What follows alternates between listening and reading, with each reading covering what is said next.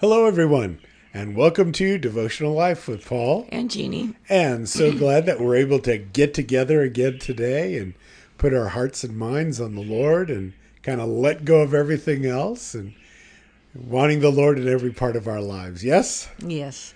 And, And, so and enjoy the background noise of our birds singing for you. that's Petey. That's Petey. He's entertaining us as well. He's joining in on the devotional life. Yeah.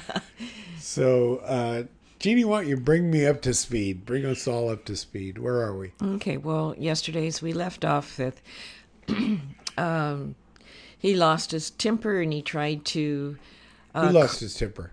Moses. He tried to correct an injustice, but he did it in a Unjust, Unjust way. Yeah. yeah. He looked sideways, left and right, but he didn't look up and ask for God. How do I handle this? Yeah. Instead, he jumped into this military man that he was and just took care of business.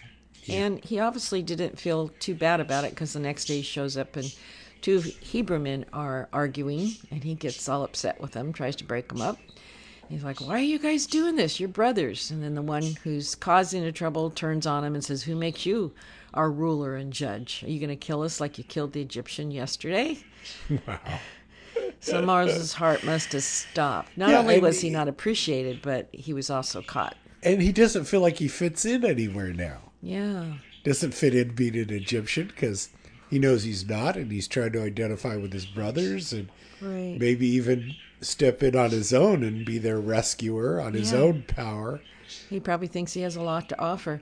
You know, um, as we know in Hebrews 11, as it goes through the different uh, men and women of faith, it, you know, we know their lives, but it seems to pick out just the the one or two times that they had faith, even though they did these other horrible things, and I'll highlight that. And with Yeah. with Moses, it says that uh, Hebrews eleven twenty four, by faith he deliberately decided to identify with people of Israel rather than Egyptian prestige. So he was in that place of like one foot in one world, one foot in the other, and he decided that he was going to jump into the other world. A rocky way to do it.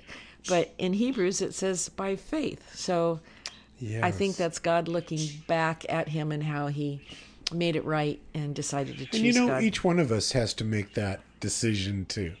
Are we going to just go along with the world and the course of the world and fit in as best as we can in the world? Especially if it's comfortable and has benefits like what he had. right. He had everything that a world could offer. Yeah. Or are we going to say, I choose rather to identify with Jesus Christ? Right. And uh, I don't care what that brings. Even if it brings rejection or Yeah. a cost of losing things Yeah. that made So us I'm- comfortable before. I'm, I'm proud of uh, Moses. Yeah, me too. And and we said a few times ago that God is the one that put it in his heart. So Yes. we know that the Lord has chosen this man to work with him, and at the right time, he deposited in his heart to start having this uh, desire to identify with them. And what's my place? He was asking. Right. Now we know that it's going to be, you know, another 40 years from now before God tells him, all right, here's how it's going to go. You're ready to go. And I look- can use you now. yeah, now look, God may put something on our hearts. But that doesn't mean we're supposed to charge right out and do it. It may be that he puts something on your heart, like taking a missionary trip or whatever the thing may be, uh, or teaching or serving in some capacity at the church. And it may be a long time. Maybe God has to work on your heart to make you right for that job, or He has to work on the people that you'll be working with uh, in order to receive you. And that can take a while, and you got to Yeah. be patient. I hadn't thought of that before. I always knew that he was going to work on Moses' heart the 40 years and bring him into a humble place where he could hear God. But I never didn't think about while he's gone those 40 years, what's he doing with the Hebrews that are back there still living under the oppression? They weren't quite ready to leave either. So maybe it No, got amped weren't. up even more after Moses was gone to the point where they were just like, you know, like you said, do you really want the pain in your toothache or do you want the root canal? oh, goodness you know, choose which one. The pain, the pain level may have not been up to the point where, you know, they're saying To- to the whatever point- it takes. I'm I'm one out of Yeah. here.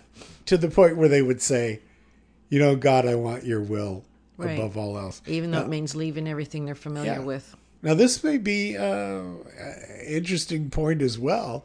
You look at one person, you say, well, how come God's using that person, you know, and why isn't God using me? Well, maybe that guy's going the easy way. In other words, has already surrendered everything to the Lord. Right, And maybe you're still holding on to something. right. And so God can't quite, you know, you're like, uh, you know, like an instrument in God's hand that doesn't want to do what God wants to do with it. In other words, you're you may end up fighting against God. Yeah, it'd be like a surgeon having a scalpel in his hand, but the scalpel's talking back at him. Yeah, I want to do it this way. No, yeah, no. exactly. It's not yielded. Well, that's kind of sad, isn't it? To think of it. So, um, moving forward, Exodus 2:14, it says so Moses feared and said, surely this thing is known. So fear came into his soul. So now that he's exposed, Is it that was the Pharaoh that said that? no, that was Oh, Moses. okay. Moses, said that. Okay. Yeah, surely this thing is known. So- Talking about the fact that he killed an yeah, Egyptian. and then every, it, the word's out. There's no covering it up like he was hoping. yeah. So now that he's exposed, the Pharaoh finds out about it, and he wants to kill him. Yeah, because I okay, you could say why you think that the Pharaoh would seem to turn on Moses, but one of the thoughts that I have is he doesn't want it to be he doesn't want it to be okay for a Hebrew to who Moses now identifies as he doesn't want to find Hebrews killing Egyptians. Mm-hmm. And so he's like, that makes him a little afraid or nervous or mm-hmm. I can't have this happen. So we got to, you know, punish Moses. And you know that uh, when Moses was a baby, one of the tactics that they used was to suppress the people so they wouldn't keep growing. They were killing the, the male babies and they were adding extra burdens. And the reason the scripture told us was because they were afraid that they might join up with their enemies and take over. So they wanted to control them. Can I say that's a good word? That the enemy of your soul and mine is always trying to suppress us. God has a plan and he's trying to distract, hold back anything he can do to keep you from moving into the plan that God has for you. Be wise. So Moses had tipped his hand as far as the Pharaoh was concerned and showed his true loyalty. And I'm sure the Pharaoh was like, after all I did for you, I I poured oh, into Oh, yeah. you and, and built you up as a You leader. could have died in the Nile. Trusted you.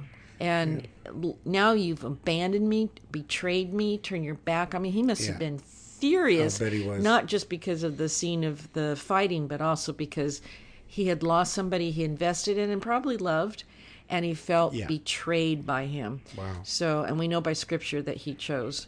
So he fled from the Pharaoh's presence and he ran out to the desert, which is called Midian.